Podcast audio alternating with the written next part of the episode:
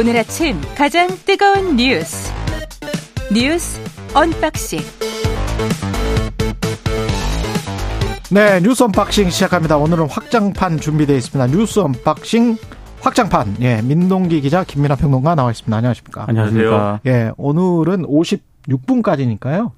최대한 한 다섯 개 정도 아이템이면 오늘은 다 갑시다. 제발. 오늘은 한두 개. 늘, 늘 계획은 그렇게 하죠. 예, 네. 예. 일단은 어제 비상경제 민생회의가 생중계됐기 때문에 윤석열 대통령 마무리 발언을 먼저 듣고 진행하도록 하겠습니다. 경제 활성화, 산업 이 투자에 대한 이런 투자 증진, 수출 촉진 이런 문제들에 대해서는 가급적이면은 국민들과 함께 서로 시간을 갖고 국민들께서 제기하는 그런 질문도 좀 받고 이렇게 해가면서 경제를 좀 활성화시킬 수 있는 방안들을 촘촘하게 만들어서 우리 민간 부분이 더 잘 뛸 수 있도록 좋은 신발을 육상 대회 나가서 더 좋은 그 결과를 낼 수 있도록 정부가 할 수 있는 일은 더 좋은 유니폼과 더 좋은 운동화를 공급하는 것이 아니냐. 네, 좋은 신발과 유니폼을 국민에게 공급해서 가서 열심히 뛸 수 있도록 그렇게 하면 경제가 활성화되지 않을까 촘촘하게 한번 계획을 짜보겠다 그런 말씀이었습니다. 윤석열 네. 대통령. 80분 동안 생중계됐고요. 일단 윤석열 대통령이 방금 들으신 것처럼 뭐 규제 완화라든가 예. 산업 수출 활성화 이런 것들을 되게 강조했습니다. 산업이라는 말이 참 많이 나왔습니다. 그렇습니다. 예. 그리고 이제 언론들의 관심을 받았던 이 발언 가운데 하나가 아, 보건복지부는 보건복지 관련 서비스 산업부라고 봐야 되고 예. 국방부는 방위산업부가 돼야 되고 국토교통부도 인프라 건설 산업부가 돼야 한다. 이런 발언들이 좀 많이 주목을 받았습니다. 대통령실은 종합산업부 뭐 이렇게 그러니까 뒤에 산업부라는 예, 게 많이 대통령, 붙여가지고요. 대통령 종합산업부 뭐 네, 예. 어제 뭐 이게 또 회자가 좀 되기도 했었고 어제 비상경제민생회의에서 장관들의 발언이 오늘 언론들이 좀 주요하게 뉴스로 좀 다루고 있습니다. 특히 부동산과 노동시장 규제 완화 대책을 내놨는데요. 뭐 이를테면 원희룡 국토부 장관 같은 경우에는 11월 중에 부동산 규제 지역을 추가 해지하겠다. 그리고 음. 중도금 대출 보증을 분양가 9억 이하에서 12억 이하로 높이겠다. 이렇게 발언을 했고 김지현 금융위원장 같은 경우에는 주택담보대출 비율을 50%까지 허용을 하고 네. 15억이 넘는 아파트에도 주택담보대출을 허용하도록 하겠다. 이 얘기를 또 했습니다. 그리고 이정식 노동부 장관은 30인 미만 기업에 대해서 올해 말까지 적용을 미뤘던 주 52간 주 52시간제 도입을 2년 더 늦추겠다. 뭐 이런 얘기를 했는데요. 대부분 이제 규제 완화 이런 쪽을 하겠다라고 장관들이 어제 회의에서 강조를 했습니다. 산업진흥 이야기를 많이 했습니다. 그렇습니다. 예. 근데 뭐 저를 비롯해서 아마 많은 분들이 뭐 레고랜드발 부동산 프로젝트 파이낸싱 위기라든가 채권 시장 불안 문제 음. 어, 그리고 미국의 인플레이션 감축법 대책이라 대책이라거나 전기차 보조금 그렇습니다. 거죠? 그리고 뭐 네. 뭐 경상주지 악화 문제 이런 것들이 좀 논의가 되지 않을까 좀 기대를 했을 것 같은데 이런 문제는 거의 뭐 논의가 안 되거나 제대로 논의가 되지 않았고요. 특히 최근에 이제 평택 SPC 제빵 공장 노동자가 사망을 하지 않았습니까? 네. 산업재해 문제라든가 뭐 고금리로 인한 서민층 부담 경감 완화 대책 이런 부분들에 대해서도 조금 논의되기를 아마 기대하신 분들이 있을 텐데 음. 별로 논의가 안 됐습니다. 그러니까 비상 경제 민생 회의고 11차거든요. 예. 그러니까 이전에 10번을 회의를 이미 했다는 거죠. 근데 그 10번의 회의의 취지는 어쨌든 지금 뭐 이름이 비상 경제 민생 회의인데 민생 현장에서 어떤 일어나고 있는 여러 가지 상황에 대해서 좀 비상한 대안을 가지고 어, 그것을 적용을 해서 경제를 살려보고자 하는 취지의 회의였을 거 아닙니까? 이전에 네. 열, 열 개를 이제 그렇게 진행을 했겠죠, 아마도. 음. 근데 이제 어쨌든 11차에 이르러서는 그동안 어쨌든 열번이나 회의를 했는데 언론에 별로 조명도 받지 못하고 음. 또 어떤 정부가 어쨌든 뭔가 열심히 얘기를 했는데 국민들이 이제 잘 모르는 상황이니까 이 상황을 다 공개를 해서 정말 정부가 어떤 노력을 하고 있는지 어떤 고민을 안고 있는지 정말 투명하게 보여주자 이런 취지였을 텐데 그 전 그런 취지는 상당히 좋다고 생각합니다. 좋지만 그 투명하게 보여주는 것 자체는 굉장히 좋았는데 투명하게 보여준 결과가 내실이 없으면 그거는 좀 곤란한 거죠.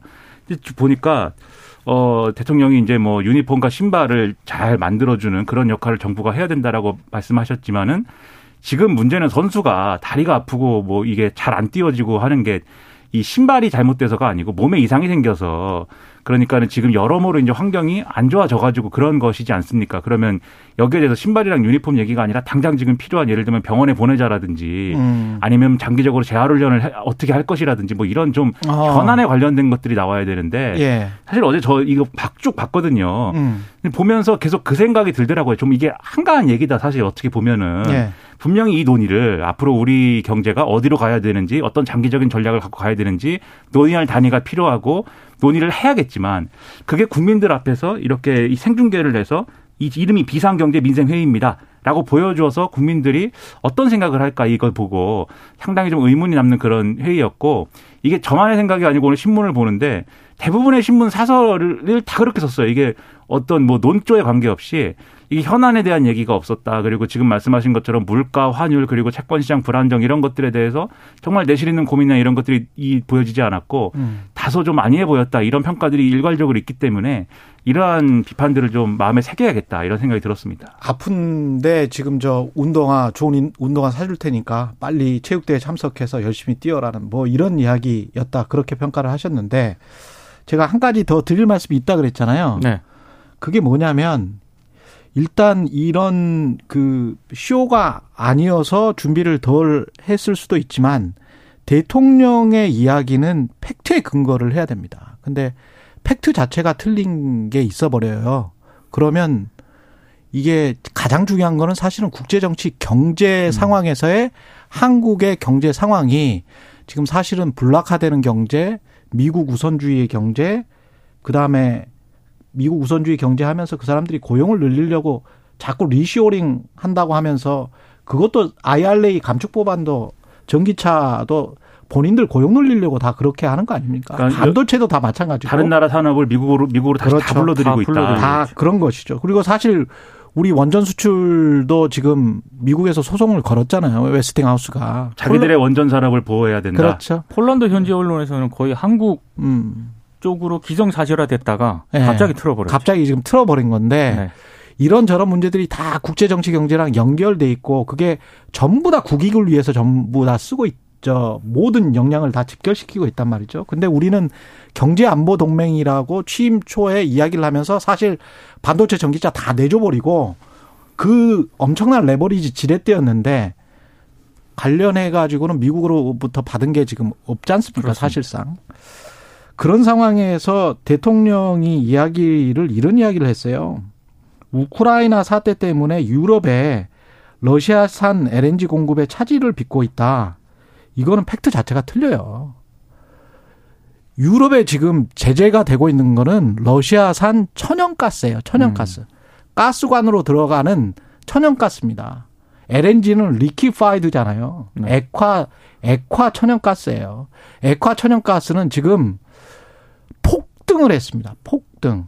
러시아산만 폭등한 게 아니고 미국산 카타르산이 다 지금 유럽으로 들어가고 있고 러시아산도 뭐 외신 보시면 아실 겁니다. 사상 최고의 수입을 지금 유럽이 음. 하고 있습니다. 그런 상황이에요. 지난해 뭐 지지난해에 비해서 몇 배 정도 늘어났고 그게 왜 그런가?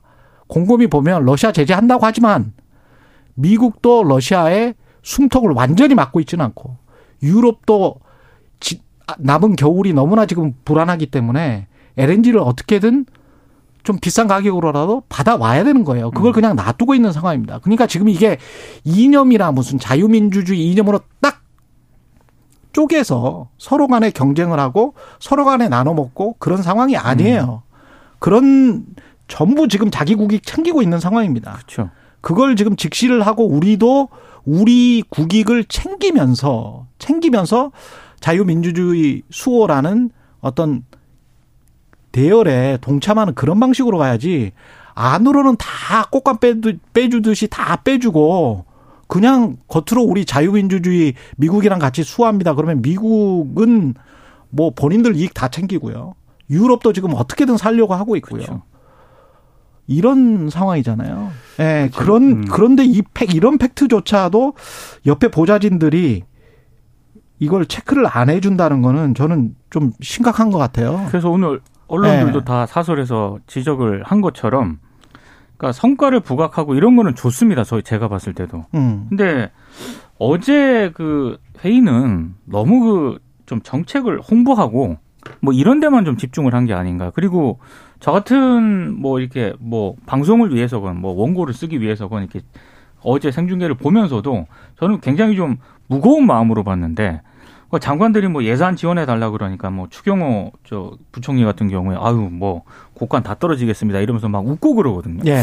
저 그런 것들이 저하고는 많이 좀 동떨어져 있다 이런 생각도 들더라고요. 아니, 물론 이제 좋게 보면 그 너무 불안 심리를 일으켜서 뭐뭐 뭐 불안하게 이야기할 필요는 없다고 저는 봅니다. 근데 이제 예. 그렇다라고 한다면은 뭔가 예. 대책이라든가 그렇죠, 이런 그렇죠. 부분들에 대해서 어좀 그런 것들을 통해서 뭐 불안이라든가 이런 그렇죠. 걸 해소시켜줘야 되는데 어떤 정직한 자세는 필요한 거죠. 그렇죠. 근데 예. 그건 또 아니었던 것 같습니다. 예. 그러니까 어제 논의한 주제나 이런 것들이 전혀 이제 비상 상황에 하는 논의가 아니라는 느낌이었고 예. 그래서 비상 상황에 대한 논의라고 그러면은 지금 쭉 말씀해 주신 대로 국제적인 정세가 이렇고 이런 그렇죠. 상황에서 예. 이런 외부 요인들에 대해서 우리가 어떻게 대응해 나갈 것이냐가 중심이 되는 뭐 그런 논의를 했든지 아니면은 비상 병제 민생 회의니까 민생과 정말 밀접한 그동안 아 우리가 어, 챙기지 못했던 어떤 민생의 이런 난점들이 있구나. 우리가 정책으로 논의하는 그런 뭐 여러 가지를 했지만 이런 것들은 빈자리가 있었구나. 이런 것들을 공유하고 그거에 대한 어떤 대책을 마련하는 자리가 음. 되든지 음, 음. 이런 것들이 있어야 되는데 그래서 이제 비상도 없고 민생도 없었던 거 아니냐 이런 거거든요. 근데 이제 이 국제적인 어떤 뭐 이런 거에 대응하는 회의를 꼭 공개적으로 할 필요는 없, 없다고 하면 그럼 사실 이런 종류의 회의, 생중계하는 회의 여기에 딱 맞는 어떤 어떤 성격은 장관들하고 대통령만 이렇게 앉아가지고 회의하는 그런 모습이라기보다도 정말 그런 자리에 민생 현장에 있는 사람들의 어떤 목소리를 듣는 뭐 그런 과정을 거치고 장관들이 여기에 대해서 얘기를 한다든가 아니면 뭐 너무 이제 민생 현장에 있는 분들의 말을 듣는 것이 좀 그러면 전문가들을 불러서 얘기를 같이 들어본다든가 윤석열 대통령도 민관 합동의 어떤 그러한 이 국정 운영이나 이런 것들을 대선 과정에 약속했잖아요. 그래서 그 자리에 막 최경영 기자도 부르고 최경영 기자가 여기서 하는 얘기 거기서 딱 하고 그러면서 거기에 대해서 또 답을 하고 이러면 압수수색 당하면 어떡합니까? 아니 그런다고 압수수색을 당하면 어떡합니까? 법치주의 국가에서 너무 걱정을 많이 하시는 예, 것 같아요, 최경영 예, 기자님. 제가 예, 걱정 안 해도 얘기했습니다. 예, 그런 모습 이었으면 오히려 이제 국민들의 어떤 예. 의문이나 이런 것도 해소가 됐을 텐데 어제 보면은 각본 없는 그 뭐 이 쇼가 아니다라고 대통령은 말씀했는데 대통령은 확실히 각본은 없었던 것 같아요. 대통령의 말은. 음. 근데 이제 경제수석하고 장관들이 하는 얘기는 어느 정도는 공감대가 있었거든요. 오늘 이 얘기하고 그렇죠. 이 얘기하면은 네. 당신이 이 얘기하고 그게 좀 보인 게. 네, 그거는 짜, 짰던 것 같습니다. 네. 네. 경제수석이 예를 들면 장관이 무슨 얘기를 하면 하나 말씀하실 거 더 있지 않습니까? 그래서 유도하고. 그건 뭐 그거는 할 수 있죠. 그렇죠. 예. 그건 해야죠. 예. 그렇죠. 근데 그러다 보니까 회의가 상당히 초반에 딱딱했어요. 근데 네. 지금 민 기자님이 농담 얘기하셨지만 원희룡 장관하고 추경호 부총리, 그러니까 정치인 출신들이 좀 분위기 풀겠다라는 목적이었는지 모르겠는데 얘기를 막 좀 비속어도 약간 나오고 일본어 약간 나오고 하면서 뭐 그런 거 있지 않습니까? 그뭐 음. 컵이 없으면 물이 많아도 뭐 소용없다 이런 얘기 하면서 분위기를 푸느라고 또 웃고 뭐 이랬던 건데 이런 것들이 국민들이 볼 때는 다소 아니하고 좀 이제 비상하지 않다 이런 힘든, 느낌을 준다는 예, 힘든 거죠. 국민들 입장에서는 특히 그리고 이야기 안 할 수가 없는데 부동산과 관련해서 지금 LTV 완화하고 어 15억 이상 주식담보대출, 15억 이상 아파트에도 네. 주택담보대출, 주택담보대출을 허용하기로 했잖아요. 네. 이것과 관련해서 지금 언론 반응은 어떻습니까? 지금 언론 반응은 이제 네. 두 가지로 나눠야 될 것 같아요. 이제 네. 좀 보수적인 논조의 언론들은 어쨌든 간에 부동산 시장에 뭔가 대응하는 규제 완화나 이런 것들에 원론적으로 이런 것들을 확인했다라는 점에서 뭐 좋다 뭐 이렇게 평가하는 부분도 있는데 네. 좀 다른 논조들은 어떤 얘기 있냐면 결국 이게 결국은 돈 있는 사람들이 그러면은 지금같이 금리 인상기에 돈이 그래도 어느 정도 있는 사람들이 돈을 빌려가지고 할 수 있는 그런 것이지. 그렇죠. 이게 서민들의 입장에서 뭐 이 내 집 마련을 하고 이런 데 도움이 되는 거냐. 약간 지금 금리 인상되는데 이렇게 대출 한도 늘리고 이렇게 저 비율 늘리고 담보 인정 비율 늘리고 이런 것으로 뭐 해소가 되겠느냐 뭐 이런 지적도 있고 좀 둘로 나뉘는 것 같은데 아무래도 좀 실질적으로는 규제 완화로만 모든 걸 해결하겠다는 것은 좀 어렵지 않을까라는 지적에 또 힘이 실리는 부분들은 분명히 있는 것 같습니다. 네. 어제 저 KBS 9시 뉴스에서 지적한 게 저는 어, 맞다고 보는데요. 어제 서영민 기자가 나와서 지적을 했는데 두 가지를 지적을 하더라고요. 첫 번째는 이게 지금 자기 모순이다. 왜냐하면 원희룡 국토교통부 장관이 바로 며칠 전까지만 해도 집값 지금보다 3, 40%더 떨어져도 된다. 네. 상관없다. 이렇게 이야기를 했거든요. 근데 지금은 부동산 경기 뭐 집값 너무 떨어져서 아유 힘들다 위험하다 이런 이야기를 하는 거예요. 그리고 두 번째 지금 말씀하신 거 있잖아요. 그 계층 문제 있지 않습니까? 10억 이상 되는 아파트가 서울과 수도권을 제외하고 전국에 얼마나 있습니까? 한 100만 가구 될까요? 정말 많으면? 정말 많으면? 근데 민생회의라며요. 근데 민생회의인데 15억 이상 아파트 주택대출 풀어주겠다? 이, 이거는, 이거는 정치적인 맥락에서 강남 3구에서 압도적으로 지지했던, 했었잖아요. 지난 대선에서. 그 주민들의 어떤 집값을 지금 집값이 너무 떨어지니까 그렇죠. 좀 떠받쳐 주겠다.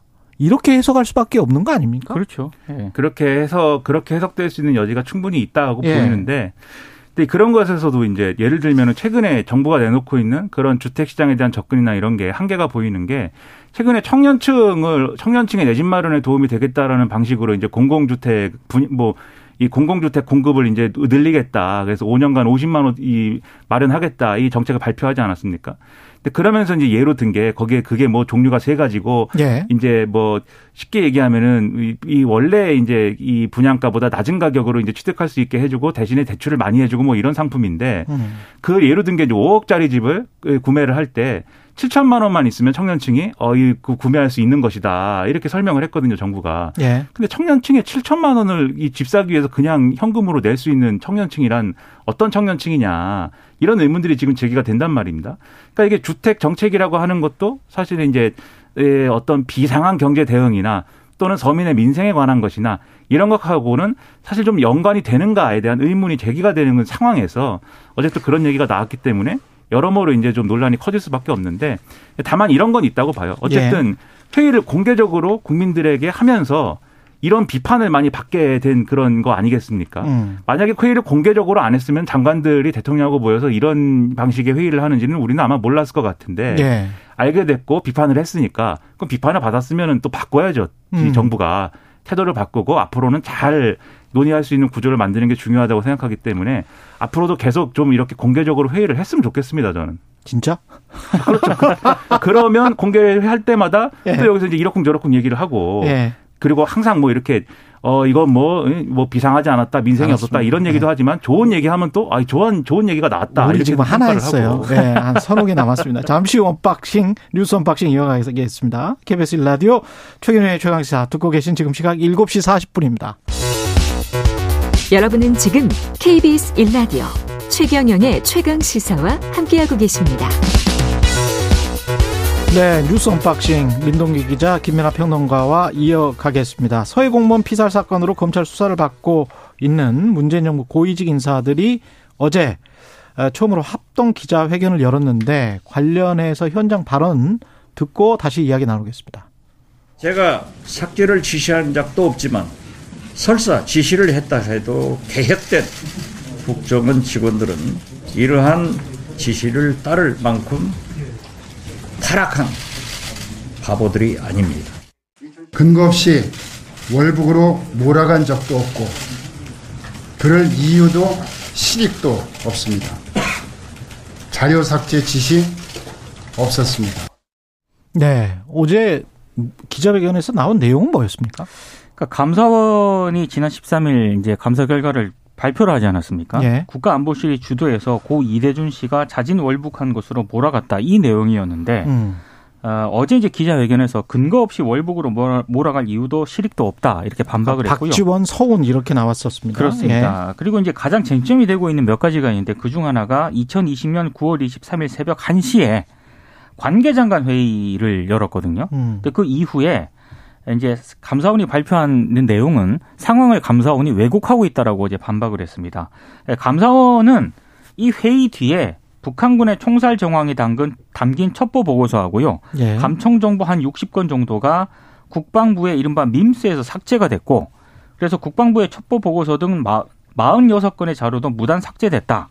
근데 이 삭제가 결국에는 어, 자진 월북과 어긋나는 증거를 배제하기 위한 조직적 은폐 작업 아니냐 이게 이제 감사원의 음. 판단인데 어, 서훈 전 실장 등은 어제 기자회견 등에서 이 첩보 보고서 삭제가 아니라 대포선 조정이 있었을 뿐이다 이렇게 얘기를 했습니다. 그러니까 민감한 정보의 불필요한 전파를 막기 위해서 어좀 이제 대포선 조정이라고 하는 게 흔히 말해서 너무 많은 사람들이 이 내용을 알면 안 되니까 아 그냥 조직적 은폐 작업이 아니라 열람권 제한. 예. 그렇죠. 열람권 제한 정도로 생각을 하면 되는데 이거를 또 원본은 생산 부대 그대로 남아 있다는 겁니다. 근데 이거를 만약에 이제 뭐 어, 의도적으로 삭제했다라고 보는 것 자체가 좀 정치적이다라고 어제 반박을 했고요.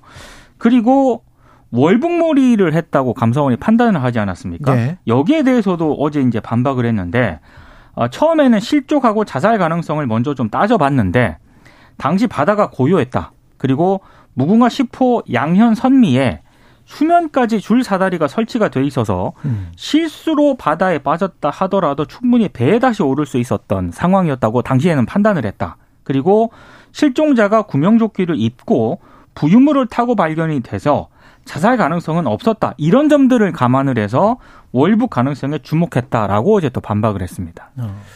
그러니까 이게 좀 평행선을 달리는 얘기인 그러네요, 거죠. 지금 계속. 지금 이제 박지원 전 원장, 서훈 서훈 전 국가안보실장 등이 이제 지금 시점에 나와가지고 이런 기자회견을 한 거는 그동안 이제 검찰의 수사 진행 내용이나 감사원의 어떤 감사 내용이나 이런 것들이 어, 한 축으로는 어쨌든 좀 이 이 큰 그림의 큰 그림에서는 일단은 일단나게 된 측면들이 있는 거잖아요. 계속 수사를 해야 되지만 그 대략의 어떤 그 감사원하고 검찰이 그리는 그림이 나왔기 때문에 어, 감사원과 검찰이 이 정도까지 그렸구나. 그리고 여기까지 이렇게 주장하는구나를 보고 지금 나름의 반박을 내놓은 걸로 보이는데 근데 이 언론의 시각으로 보면은 뭐 하던 얘기입니다. 계속. 이 사건은 이제 이렇게 판단을 해야 되는 측면이 있습니다. 첫 번째로 당시에 이제 자진 얼북이라고 판단한 것의 정당성. 그런데 그렇죠. 그때 그렇게 판단할 만 했는가의 음. 정당성. 그리고 두 번째로 그 뒤에 그러면은 이 자진 얼북이라고 판단한 이후에 벌어졌던 상황 속에서 그것에 대한 대응 예를 들면 지금 뭐 이 삭제라든지 그렇죠 뭐. 삭제를 했다든지 음. 이런 것들이 합리적으로 어 그리고 이례적이 막 이런 것들이 아니라 있을 수 있는 일로 진행이 된 것이냐 이 두 가지로 나눠서 봐야 되겠는데 네. 그래도 두 가지가 완전히 별개는 아니에요 왜냐하면 지금 이제 이 서훈 전 실장 그다음에 박지원 전 원장들이 주장하는 것은 당시에 자진 얼북이라는 판단이 잘못된 게 아니고 매우 당연한 판단이었기 때문에 음. 그 이후에 뭐 삭제나 이런 것들이 이례적으로 진행될 필요가 없는 것이다. 그것은 당연히 그런 상황에서는 그렇게 하, 해야만 하는 것이고 할 수밖에 없었던 것이다.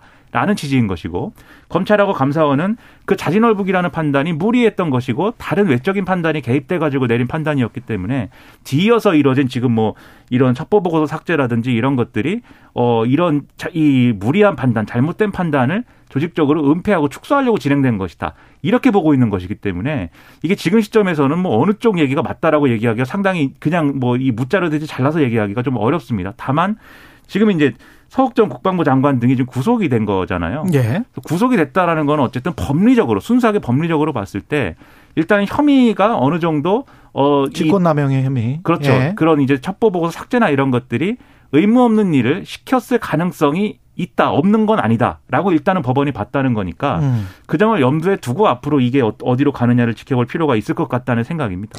다만 그거는 좀 이상하더라고요. 예. 감사원이 지난번에 감사 결과를 발표를 하면서 중국 한자가 적힌 구명조끼를 고 이대준 씨가 입고 있었다라고 발표를 하지 않았습니까? 중국 한자. 예. 근데 이거는 박지원 전 국정원장도 이거는 감사원 발표 때 처음 들었다. 그리고 서훈 전 실장도 그건 감사원 발표로 처음 들었다. 음. 국정원도 그 내용은 몰랐다라고 하거든요. 음. 그러면 감사원은 어디서 국정원도 모르고 전 국정원장도 모르고 전 국가안보실장도 모르고 그러면 SI에도 이 내용은 없는 걸로 알고 있는데 그럼 감사원은 이 정보를 어디서 그럼 들었다는 얘기인가? 이게 아직 풀리지 않고 있습니다. 근데 그 감청은 그러니까 월북이라는 단어가 있었다라는 거는 이제 그 북한군 초병과 그리고 그 공무원 사이의 대화에서 나올 수가 있잖아요. 감청은. 제가 관련 부대에 사실은 근무를 해봤기 때문에 아는데. 아, 그 관련 부대요? 예, 예, 예. 예. 그런데 상당히 오래전 예, 상당히 오래전 일입니다. 한 50년 전쯤. 예, 그런 그런 건 아니고요. 예. 그런데 이건 한자가 적혀 있는 구명복은 어, 그거는 찍어야 되는데 그렇게 근접해서 찍을 수 있나는 모르겠어요. 그러니까 SI에도 이 내용은 없고요. 예. 전 국정원장, 지금 국정원도 그 내용은 모른다라고 얘기를 했거든요. 근데 이제 그 부분은 예. 감사원의 판단은 그러니까 해경이 그걸 은폐했다는 거예요. 이제 해경이 해경이 알았다? 그런 해경이 알았는데 그러니까 해경은 어떻게 알았을까요? 그 조사 과정에서 뭐 알았다는 건데 그것 어. 그걸 어떻게 해경이 알았는지는 저는 그 내용을 정확히 모르겠는데. 그러니까 저는 감사원이 그 부분에 대해서 표류한 사람 정보 출처를 밝혀야 된다고 생각합니다. 아이, 이 정도 되면. 그렇죠. 네. 해경에서 그것을 그러한 사실을 알았는데 뭐 네. 은폐했다는 취지였어요. 감사원 판단은. 근데 그게 사실 어디서 알았느냐도 좀 의문인 것이 있지만 네. 더 의문인 거는 그게 의미하는 바가 이제 뭐냐라는 거거든요. 음. 그러니까 해경은 이런 취지예요. 이게 중국 간체자 간체자가 적힌 그 조끼 구명 조끼를 입고 있었다라는 것은 애초에 이제 그 어 이분이 이제 어떤 의도적으로 자기가 타고 있던 배에서 북쪽으로 이제 건너가려고 마음을 먹었으면 음. 그 배에 있는 구명조끼를 착용했을 것이고 그렇다고 이제 이전 정권에서는 음. 얘기를 했는데 그게 아닌 것 같다. 그렇죠. 그게 아니다라는 걸 얘기하는 거고 음. 그다음에 지금 이제 의문을 제기하는 측에서는 그렇다 하더라도 그게 뭐 중국 어선의 구조가 돼가지고 치료를 음. 받고 한 거라 하더라도 근데 왜 또 다시 그렇죠. 그렇죠. 거기서 왜 다시 북한으로 넘어가신 거냐 이분이 예. 그게 설명이 안 되는 거 아니야. 그래서 이게 사실은 은폐와 뭐 이런 거에 관련된 어떤 단서일 수는 있지만 음. 결국 자진 얼북이라는 판단에 정당성을 판단하는 데는 별 도움이 안 되는 팩트인 건 맞거든요 또. 예.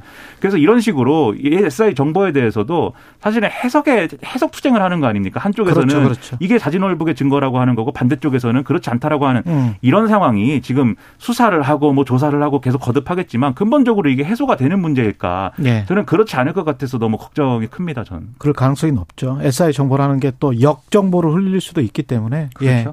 이재용 삼성전자 회장, 삼성전자 부회장이었는데 회장으로 취임했습니다. 91년 삼성 입사 31년 만이고요. 2012년에 부회장으로 승진한 지 10년 만입니다. 근데 뭐 회장으로 이제 되긴 했는데 경영에 대해서 법적 책임을 지는 등기 이사가 아니거든요. 예. 그래서 시민단체들은 이건 책임 경영과는 거리가 멀다라고 비판을 하고 있습니다. 특히 현재 삼성 바이오로직스 회계 조작 혐의로 재판을 받고 있는 상황이기 때문에 좀 부적절하다는 그런 비판도 제기가 되고 있는데요. 어제 경제기억연대가 논평을 냈습니다. 불법 행위로 삼성전자에 막대한 피해를 입혔는데 대통령 특별복권을 받았다 하더라도 곧바로 삼성전자 회장으로 선임되는 것은 책임 경영과는 거리가 멀다 이렇게 비판을 했고요. 음. 참여연대 역시 미등기 임원이 이재용 부회장이 회장에 오르게 되면 권한을 행사하면서 법적 책임을 지지 않게 되기 때문에 삼성이 주장하는 책임 경영과는 거리가 멀다라고 비판을 했습니다. 이재용 회장은 현재 매주 재판에 참석을 하고 있는데 업무상 배임 혐의가 유죄로 판결이 될 경우에는 지난 8월 광복절 특사로 해제된 취업 제한 조처 있지 않습니까? 네. 이게 다시 되살아날 수도 있습니다. 아유. 국민들의 기대가 상당히 있는 기업이고 음. 이재용 부회장에 대한 기대도 어쨌든 국민들이 갖고 있지 않습니까? 그런 상황에서 어쨌든 삼성전자를 책임지기 위해서 뭔가 회장직을 맡았다라고 할 때는 그동안에 제기됐던 논란이나 이런 것들도 정리하고 해소하고 이것을 같이 이재용 이 회장입니까 이제 어, 이재용 회장이 그런 정리를 이제 해야 되는 거죠. 그런 것들이 지금 말씀하신 사법 리스크, 이것도 일종의 사법 리스크 아닙니까? 경영권 승계를 위해서 이동, 이전에 무리하게 했던 이 삼성 바이오로직스 등의 어떤 그런 사건들이 결국은 이제 어떤 이 법에 의한 심판을 받게 되는 과정으로 이제 진행되고 있는 거 이것에 대해서 마무리하고 나서 사실은 해도 됐을 것인데 무리하게 이렇게 한 측면이 있는 거 아닌가 싶고요. 그리고 어쨌든 기왕 회장을 맡겠다고 했으면은 그동안에 계속 문제가 되었던 지배구조 개선에 이 문제가 있지 않습니까? 그 문제를 주도적으로 또 풀어야 되는 책임이 또 있는 거예요. 그 책임을 분명히 져야 되고 마지막으로 이제 삼성을 더 그러면 긍정적인 어떤 역할을 하는 그런 기업으로 거듭나게 하는. 예를 들면은 이제 노사문화나 이런 것도 이제 바뀌어가는 과정인데 그런 거에 대해서도 노사문화를 정말 획기적으로 바꿀 수 있도록 회장이 노력을 하고 그런 점들을 통해서 사회적인 책임이나 이런 것들을 다 이행하는 모습을 잘 보여주면 국민들 입장에서도 아, 회장 맡을만 했다 이렇게 판단할 것이고 그런 것들이 잘 안 되면 아 삼성은 그냥 삼세 경영 이거 별로 좋은 것 같지 않다 이렇게 갈 것이고 갈림길에 있는 거겠죠. 네, 제가 언론 보도를 보면서 예. 한 가지 좀 특이한 걸 발견했습니다. 음. 이재명 대표가 민주당 대표 취임했을 때 언론들이 일제히 사법 리스크 얘기를 사법 많이 리스크? 꺼냈거든요. 예. 근데 이재용 부회장이 회장으로 취임한 이후에 제가 언론 보도를 쭉 봤는데 재판이 두 개나 지금 걸려 있는데 사법 리스크라는 단어를 쓴 언론 별로 없습니다. 당연하죠. 굉장히 좀 특이한 상황입니다. 그리고 이게 무엇보다 좀 특이한 게 주주자본주의 요새는 뭐 주주자본주의를 강력하게 주장하는 분들은 별로 없습니다만은 이해관계자 자본주의건 주주 자본주의건 간에 이사회 역할은 굉장히 중요하거든요. 근데 한 이사, 한 주식회사의 가장 큰, 우리나라의 가장 큰 회사의 이사회가 재판이 두 개나 걸려 있는 경영진을 회장으로 음. 또 취임을 시킨다. 그럼 그 이사회는 허수아비인 거예요. 근데 등기사는 또 아닙니다. 예, 그 이런 식으로 경영하는 뭐 월마트가 이렇게 경영을 합니까? 아니면 마이크로소프트가 이렇게 경영을 합니까? 이게 냉정하게 한국 재벌의 현실이죠, 그러니까. 예. 이거는 사실은 말이 안 돼요. 자본주의와는 네. 좀 동떨어져 있는 상황이죠, 이건. 네. 이, 이 사회도 합리적으로 무슨 3세 경영에 대한 판단을 하는 게 아니라 그것은 음. 당연하다고 지금 생각하고선 뭐 이렇게 하는 거 아니겠습니까? 예. 그리고 고위공직자 재산이 공개됐는데 대통령실의 1위는 이원모 인사비서관. 예. 예. 이게 이제 지난 7월 1일부터 8월 1일까지 새로 임용된 뭐 공무원 그리고 정기 변동 신고자 등을 포함해서 고위공직자 97명의 이제 재산이 어제 공개가 됐거든요. 방금 말씀하신 것처럼 가장 많은 재산을 신고한 사람은 이원모 인사비서관이었습니다. 445억 9,594만 원을 신고했는데요. 가장 큰 비중을 차지하는 게 배우자 신모 씨 소유의 비상장 주식이었습니다. 이 신모 씨 같은 경우에는 그 윤석열 대통령이 지난 그 나토 정상회의 출장에 동행을 해서 김건희 여사 일정을 수행했던 바로 그 때문에 논란을 빚었던 그런 인물인데요. 예. 어, 비상장 주식 평가액이 328억 5,720만 원이었다고 하는데 음. 뭐 제약업체라든가 의료 컨설팅 업체, 그렇겠네요. 건강 기능 업체 업체 세 곳의 주식 8만 주를 가지고 있었다라고 합니다. 그리고 이 비서관의 장인이 설립한 자생한방병원이 있거든요. 이 한방병원에 납품하거나 컨설팅을 해주는 그런 기업들이라고 하고요. 그리고 이 부부 보유 부동산도 굉장히 많았는데 뭐 이를테면 이 비서관 명의로 용산구 소재 아파트 분양권 한 11억 6천만 원 정도 되는데 어, 그리고 배우자 명의로 강남구 오피스텔도 있고 또 배우자 신모 씨 같은 경우에는 서울 노원구에 지하 8층, 지상 8층짜리 상가 건물 점포 아, 64곳도 가지고 있다고 합니다. 예, 알겠습니다. 뭐 이야기를 쭉 하다 보니까 그만해야 돼요.